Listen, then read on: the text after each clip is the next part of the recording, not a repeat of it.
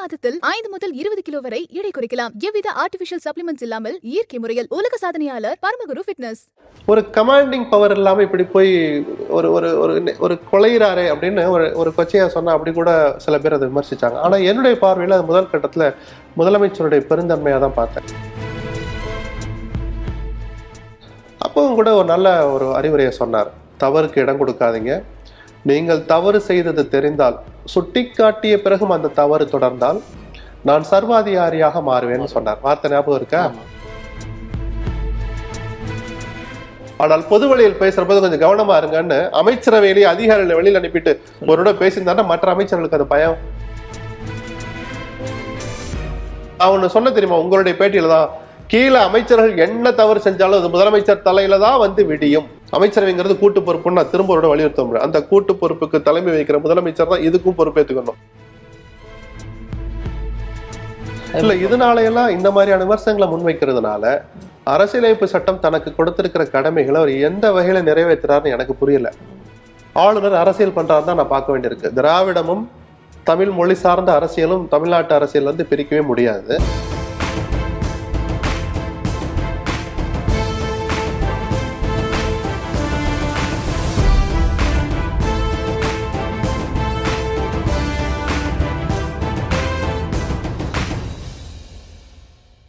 விகடன் நேயர்களுக்கு வணக்கம். இன்றைய இந்த பொலிட்டிக் டாக் நிகழ்ச்சியில் பத்திரிகையாளர் திரு எஸ்பி லட்சுமணன் அவர்கள் தான் நம்ம சந்திக்க இருக்கோம். பல்வேறு அரசியல் சார்ந்த கேள்விகள் அவர்கிட்ட முன்னிக்கிறோம் வாங்க பேசலாம். சார் வணக்கம் சார். வணக்கம்.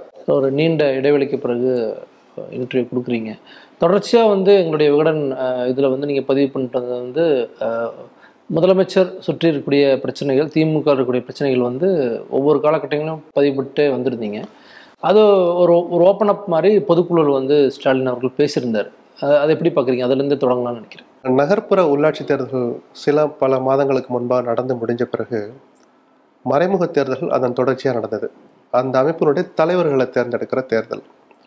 வார்டுக்கு நடந்த போது கூட்டணி கட்சிகளுக்கு இடங்களை ஒதுக்க முடியாது.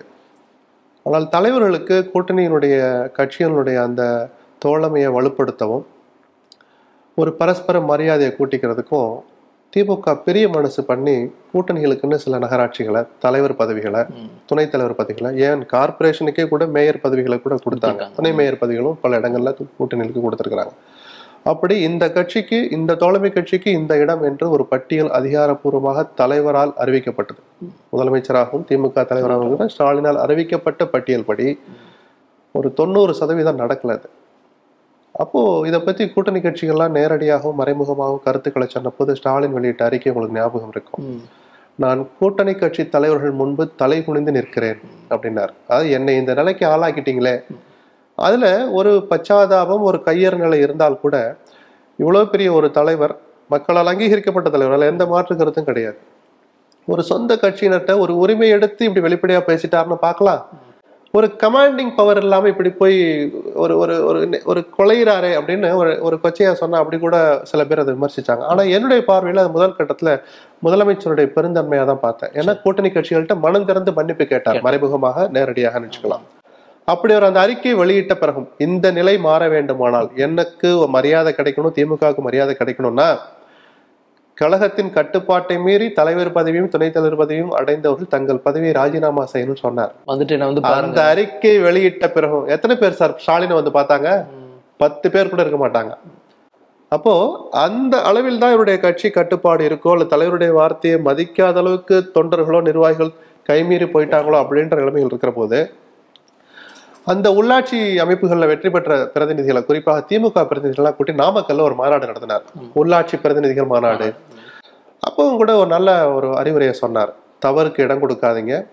நீங்கள் தவறு செய்தது தெரிந்தால் சுட்டிக்காட்டிய பிறகும் அந்த தவறு தொடர்ந்தால் நான் சர்வாதிகாரியாக மாறுவேன்னு சொன்னார். வார்த்தை ஞாபகம் இருக்கா. ஒவ்வொரு காலகட்டங்களையும் ஆனா. அந்த வார்த்தைகள் வார்த்தைகளோடு நின்றுடுதோன்னு எனக்கு ஒரு சந்தேகம் இருக்கு. அவர் சர்வாதிகாரியா வேண்டாம். வெறும் அதிகாரியா கூட அவர் மாறலையோ? அப்படின்றதுதான் அந்த முந்தைய அறிக்கைக்கு மரியாதை இல்லாமல் போச்சு. நீங்க சொன்னபடி ராஜினாமா செய்யல. தவறுகள் நடக்குது. அமைச்சர்கள் கூட்டு பொறுப்புங்கிற வார்த்தை தான் அமைச்சரவையோட சேர்த்தே வர்ற ஒரு வார்த்தை. அதை மறந்து பொது வெளியில அமைச்சர்கள் ஒரு துறையை பத்தி இன்னொரு துறையை பத்தி விவாதிக்கிறாங்க. தங்கள் அரசை தாங்களே விமர்சிக்கிறாங்க. இத்தனை உண்மைகளையும் மனசுல வச்சுதான் பொதுக்குழுல அப்படி பேசினார். ஆனா திரும்பவும் சொல்றேன் அது ஒரு வகையில வெளிப்படையான பேச்சா இருக்கலாம். இன்னொரு வகையில தன்னுடைய கையறு நிலையை இப்படி பட்டவர்த்தனமாக போட்டு உடைத்திருக்க வேண்டுமா? அப்படிங்கிற நியாயமான விமர்சனமும் கூடவே வருது. இப்போ இது வரைக்கும் நடந்த பொதுக்குழு எல்லாமே சார் லைவ் டெலிகாஸ்ட் இருக்காது. உள்ளதான் நடக்கும். அங்கிருந்து வர சோர்ஸ் ஆனாலும் கூட அந்த வார்த்தைகள் வெளியில வந்துரும். நீங்க சோசியல் மீடியா வளர்ந்துட்ட கடந்த இருபது ஆண்டு காலத்துல பொதுக்குழுல எதுவுமே ரகசியம் இல்லாம பூட்டி அறைக்குள் நடந்தாலும் சுமார் ஆயிரத்தி ஐநூறு பேர் குறைஞ்சபட்சம் கலந்துக்கிற அந்த கூட்டத்துல எல்லாமே வெளியில வந்துருது. இன்னைக்கு லைவ்ல பார்த்துட்டோம் அவ்வளவுதான். நான் என்ன சொல்றேன்னா இப்போதும் கூட அவர் ஒரு வகையில் ஒரு வெளிப்படையாக பேசினார்னு பார்க்கலாமே தவிர என் தூக்கத்தை கெடுக்க காரணம் கெடுத்த காரணமானவர்கள் நான் சும்மா விட மாட்டேன். நான் ஆறு மணி நேரம் தூங்கி பதினெட்டு மணி நேரம் மக்களுக்கு உழைக்கிறேன். அந்த ஆறு மணி நேர தூக்கத்தையும் கெடுத்து மக்களுக்கு பணி செய்ய விடாமல் என்னை தடுக்கிறவர்கள் என் சொந்த கட்சியினராக இருந்தாலும் நான் விட மாட்டேங்கிறத சுமார் எழுபது மாவட்ட செயலர்களை தலைமைகளை நிர்வாகிகள் சுமார் நூறு பேரை வைத்து பூட்டி அறைக்குள் பேசியிருக்க வேண்டிய பேச்சை சுமார் மூணாயிரம் நாலாயிரம் பேர் முன்னாடி பேசியிருக்கணுமாங்கிறது ஒரு பத்திரிகையாளராக என்னுடைய ஒரு ஆதங்கம் கலந்த விமர்சனமா நான் முன்வைக்க விரும்புறேன். அதை அவர் தவிர்த்திருக்கணும். வெளிப்படைத்தன்மை என்கிறத தாண்டி கட்சியை இவரால் கட்டுப்படுத்த முடியவில்லையோ சில அமைச்சர்கள் வாய் துடுக்கின் காரணமாக ஒரு முந்திரி கட்டத்தனம்னு கொச்சியா சொல்ற மாதிரி எந்த இடத்தில் எதை பேசுவது என்று தெரியாமல் சில முன்னாள் இன்னாள் அமைச்சர்கள் பேசுவதை கட்டுப்படுத்த முடியாமல் இவர் தவிக்கிறாரோ என்கிற அந்த ஒரு கருத்தை தான் அவருடைய பேச்சு வெளிப்படுத்தியிருக்கிறது. பெரும்பாலும் வெளிப்படுத்தியிருக்கிறத நான் பார்க்கிறேன். அது கட்சிக்கு எந்த அளவுக்கு ஒரு ஆரோக்கியமான விஷயம் பார்க்கலாம்? ஆரோக்கியம்னு எடுத்த உடனே ஆரோக்கியம்னா அந்த கை தட்டியிருப்போமே ஆனா அவர் தங்கள் தலைவரை அவர்களே கொஞ்சம் கலவையான விமர்சனங்களோடு பாக்குற மாதிரி தான் அந்த விமர்சனம் இருந்தது. இந்த வார்த்தை வரணும் கூட அவசியம் இல்லை. தன்னுடைய செயலில் காட்டியிருக்கணும். பொது வெளியில ஒரு மூத்த அமைச்சர் சம்பந்தப்பட்ட துறை அமைச்சரை வச்சுக்கிட்டு நாய்க்கடிக்கு மருந்து இல்லைன்னா டாக்டரை பிடிச்சு திட்டுறீங்களே? எந்த வகையில நியாயம்? இன்னைக்கு ஒட்டுமொத்த அரசு மருத்துவர்களும் கொதிச்சு எழுந்தாங்களே திமுகவினுடைய ஆதரவு வாக்கு வங்கியில அடிப்படையே அரசு ஊழியர்கள் தான்.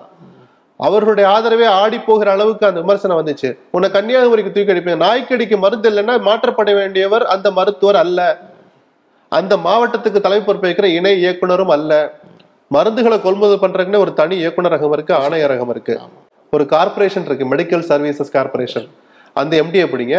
அந்த எம்டியை நிர்வகிக்கிற அமைச்சரை பிடிங்க. அந்த அமைச்சருக்கு நிதி ஒதுக்க வேண்டிய நிதி அமைச்சரை கூப்பிடுங்க. நான் அந்த நிகழ்வு வேலூர் மாவட்டத்தில் நடந்துச்சுன்னு நினைக்கிறேன். துரைமுருகன் பேசின பேச்சு.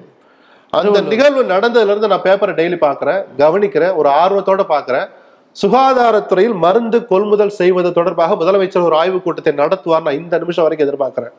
எனக்கு தெரிஞ்சு முதலமைச்சர் அதை நடத்தல. நடத்த மாட்டேன்னு ஒன்றும் பிடிவாதம் பிடிக்கல. இந்த அரசு மருத்துவர்கள் இப்படி ஒரு தங்கள் அரசு மீது கோபமா இருக்கிறாங்க ஒரு அதிருப்தியில இருக்கிறாங்க. யாரோ செய்கிற தவறுக்கு நாங்க ஏன் பொறுப்பேற்றுக்கணும் எங்க கிட்ட பாருங்க நாங்க தனியார் மருத்துவமனையில மெடிக்கல் ஷாப்ல போய் வாங்கிட்டு வந்து நாங்க வைக்கணுமான்னு சமூக வலைதளங்கள்ல தங்களுடைய கருத்துக்களை பரப்ப ஆரம்பிச்சிட்டாங்க. உளவுத்துறை மூலமா இந்நேரம் முதலமைச்சருக்கு போயிருக்கோம். வெளிப்படையா அறிக்கை விட்டு நீங்க அப்படிலாம் பேசாதீங்க சொல்ல வேண்டாம். இவர் ஒரு ஆய்வு கூட்டத்தை நடத்தினாலே இந்தந்த மருந்து இல்லைன்னு தகவல் வச்சு நான் ஆய்வு கூட்டம் நடத்தின உடனடியாக அதை கொள்முதல் பண்ண உத்தரவிட்டு இருக்கிறேன் அந்த அறிக்கை வரும் வரும்னு நான் இந்த நிமிஷம் வரைக்கும் காத்திருக்கிறேன். இது வரைக்கும் வரல. வரல. இப்போ வந்து அந்த பேச்சின் தொடர்ச்சியா ஏதாவது செயல்பாடுகள் மாறி இருக்கு நம்ம பார்க்கலாம்? ஏன்னா நீங்க முன்னாடி மென்ஷன் பண்ணியிருந்தீங்க அமைச்சர்களோடய நல்ல இன்ட்ராக்ஷன் கிடையாது சரியான பேச்சுக்கள் கிடையாது என்ன லோக்கல் என்ன நடக்குது அப்படிங்கிறது எதுவுமே வந்து சிஎம் கேட்கறது இல்ல அப்படிங்கிறதெல்லாம் கேட்கறது இல்லை அவர் ஏதோ ஒரு தன்னை அவர்களை விட்டு விலகி போறாருன்னு கூட நான் எடுத்த உடனே கடுமையா குற்றச்சாட்டை விரும்ப வைக்க விரும்பல.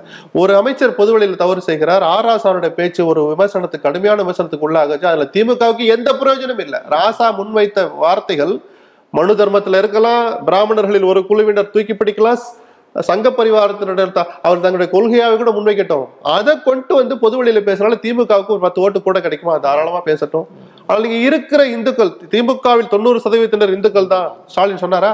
அந்த இந்துக்களின் மனம் புண்படும் மாதிரி ராசா பேசுறானா அவரை தனியா கூப்பிட்டு கண்டிச்சிருந்தீங்கன்னா அப்படி கண்டிச்சேங்கிறது திமுக மேல்மட்ட நிர்வாகிகளுக்கு தெரிகிற மாதிரி நீங்க அதை கண்டிச்சிருந்தீங்கன்னா அடுத்தடுத்த அமைச்சர்கள் வாய் தொடுக்கோடு பேச மாட்டாங்க.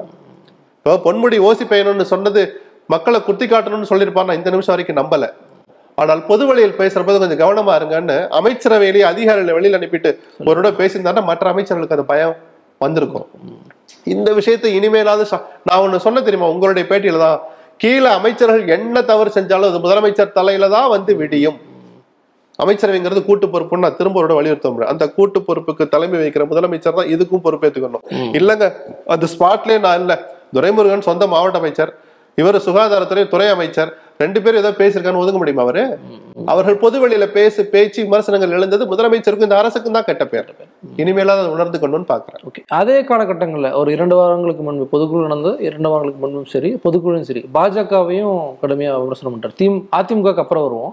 பாஜக கடுமையாக இல்ல திமுக தன்னுடைய நிலைப்பாட்டை மாத்திக்கிட்டு தான் இந்த நிமிஷம் வரைக்கும் நினைக்கல. அதாவது எதிர்காலத்தில் இனிமேல் பிஜேபியோடு உறவே கிடையாது அப்படின்னு சொன்னா நம்பாதீங்கன்னு தான் நான் சொல்லுவேனே தவிர ஏன்னா இன்னைக்கு அந்த சவாலை ஸ்டாலினாலே விட முடியாது. சூழல் தான் தீர்மானிக்கும் எந்த இயக்கத்தினுடைய முடிவுகளையும். குறிப்பாக தேர்தல் கால அரசியலை சூழல் தான் தீர்மானிக்கும். எந்த கட்சி அதுக்கு விதிவிலக்கு கிடையாது. இன்னைக்கு வரைக்கும் உறுதியோடு எதிர்க்கிறார். சந்தோஷப்படுவோம். அவர் தன் கொள்கையில உறுதியா இருக்கார் நம்ம பாராட்டலாமே தவிர அதை தாண்டி அதை விமர்சிக்கிறதுக்கு அதுல ஒண்ணும் இல்லை. இல்ல நான் ஆச்சரியப்படவும் இல்லை. தன்னுடைய இந்துத்துவ எதிர்ப்பு கொள்கையில பிஜேபி எதிர்ப்பு கொள்கையில பிஜேபி மக்கள் நலனுக்கு விரோதமாக செயல்படுது தமிழ்நாட்டு நலனுக்கு விரோதமாக செயல்படுது. அந்த பிஜேபி நாங்கள் எப்போதும் எதிர்ப்போம்னு இப்போது ஸ்டாலின் சொல்வதை. முதலமைச்சர் ஸ்டாலின் சொல்வதை மதிக்கிறேன். திமுக தலைவர் ஸ்டாலின் சொல்வதை நான் மதிக்க தான் வேணும். பாஜக எந்த நிலைக்கு வேணாலும் போவாங்க. ஆனா தமிழக மக்களுக்கு வந்து அரசியலுங்கிறது என்னன்னு தெரியும் ஆன்மீகம் அப்படிங்கிறது என்னன்னு தெரியும் அப்படிங்கிறதையும் அந்த அது ஆர் ஆசாவுக்கு சொல்லப்பட்ட எச்சரிக்கையாகவும் அறிவுரையாக தான் நான் ம். நான் ஒரு பத்திரிகையாளரா ஆர் ஆசாவுக்கு என்னுடைய ஒரு கருத்தாக கூட பண்ணு பண்ண விரும்புவேன். நீங்க ஒரு கருத்து சொல்றீங்கன்னா அதன் மூலமா மக்களுக்கு ஏதாவது ஒரு வகையில் விழிப்புணர்வு வரணும். இல்ல நீங்கள் சார்ந்த அந்த கட்சிக்கு ஒரு நல்லது நடக்கணும் ஆதரவு வட்டம் கூடணும். இல்ல கொள்கை தான் பேசணும். நீங்க எங்க இருந்து வந்தீங்களோ அதே தீக்காவுக்கு திருப்பி போங்க. அங்க கொள்கை சார்ந்த அரசியல் எங்க வேணாலும் என்ன வேணாலும் பேசலாம். அவங்கள பாதிக்கவே பாதிக்காது. ஆனால் ஜனரஞ்சக அரசியலில் இருக்கிற திமுகவில் இருந்து கொண்டு அதில் பெரும்பான்மையாக இருக்கிற இந்துக்களின் மனதை புண்படுற மாதிரி பேசல. எந்த பிரயோஜனம் இல்லை. அவர் சொல்ற மனு தர்மத்தை யாருமே ஒரு துளி கூட மதிக்கலங்க. எனக்கு தெரிஞ்ச அறுபது பெர்சன்ட் இந்துக்களுக்கு எழுபது பெர்சன்ட் இந்துக்களுக்கு மனு தர்மம்னு ஒரு நூல் இருக்கிறதே தெரியாது. அதை ஆதரிக்கிறதாக சொல்லப்படுற பிராமணர்கள் பல பேரே அதை ஆதரிக்க மாட்டாங்க இன்னைக்கு. அப்படி ஆதரிச்சாலும் அதை வெளியே சொல்ல மாட்டாங்க. பதுங்கிதான் இருப்பாங்க. அப்ப அப்படிப்பட்ட மனு தர்மத்தை போய் தோண்டி எடுத்து பொது வழியில் பேச வேண்டிய அவசியம் என்ன. அப்படி யாராவது ஒருத்தர் பேசினால் மதிக்கப்பட வேண்டிய ஒருத்தர் பேசினால் மக்களிடம் செல்வாக்கு செலுத்துகிற ஒரு நபர் பேசினால் பிஜேபியில பொறுப்புல இருக்க அமித்ஷாவோ பிரதமர் மோடியோ இங்க இருக்கிற பிஜேபியுடைய தலைவர் அண்ணாமலையோ பிஜேபி தலைவர்களோ பேசினா பதிலடி தரணுமே தவிர யாரோ ஒரு ஆர்எஸ்எஸ் காரர் யாரோ ஒரு இந்துத்துவவாதி சொன்னார் சொல்றார் அப்படின்னா அதுக்கு பதிலடி சொல்லி அதுல கவனத்தை செலுத்த வேண்டாமல் இருப்பா. திமுகவுக்கு தான் அது நல்லது அதை மீறுகிற போதுதான் சங்கடங்கள் முதலமைச்சருக்கும் வந்து சேருது கட்சி தலைவருக்கும் வந்து சேருது.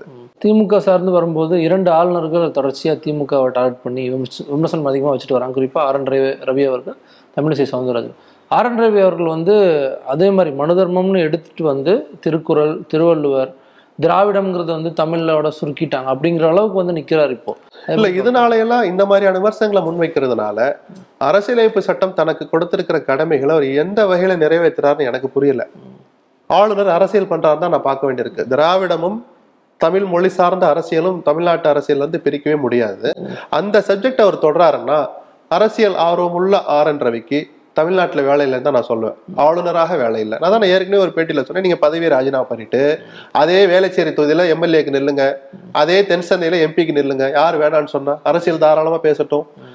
அரசியலமைப்பு சட்டப்படி ஒரு மாநிலத்தின் நிர்வாக தலைவராக இருந்து கொண்டு நடுநிலையோடு செயல்பட வேண்டிய ஆளுநர் அரசியலில் தீப்பொறிகளை கிளப்ப வாய்ப்புள்ள அல்லது அந்த நெருப்புகளை உரசி பார்க்க வாய்ப்புள்ள வார்த்தைகளை பயன்படுத்தாமல் இருப்பது நல்லது. திராவிடத்தை தாராளம் விமர்சிக்கட்டும். திராவிடம் என்பது ஒரு மாயை கூட அவர் பேசட்டும். ஆளுநராக இருந்து கொண்டு பேசுவது தவறு. அது அவர் வேலை அல்ல.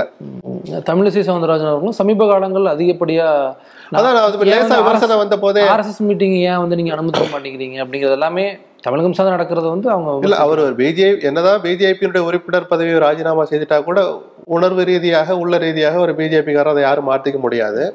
தமிழ்நாட்டு அரசியல் இப்படி அப்பப்போ உரசி பார்க்குற விமர்சனம் வந்தபோது கூட நான் மூக்கை மட்டுமல்ல வாழை தலையை காலையும் வைப்பேன்னு கூட சவால் விடுகிற அளவுக்கு அரசியல் ஆர்வம் மிகுந்தராக இருக்கிறார். ஆனாலும் கூட ரவிக்கு சொன்ன அதே அறிவுரை தான். ஒரு ஆளுநராக இருப்பவர் ஒரு எல்லை தாண்டி அரசியலை பேசுவது தவறு.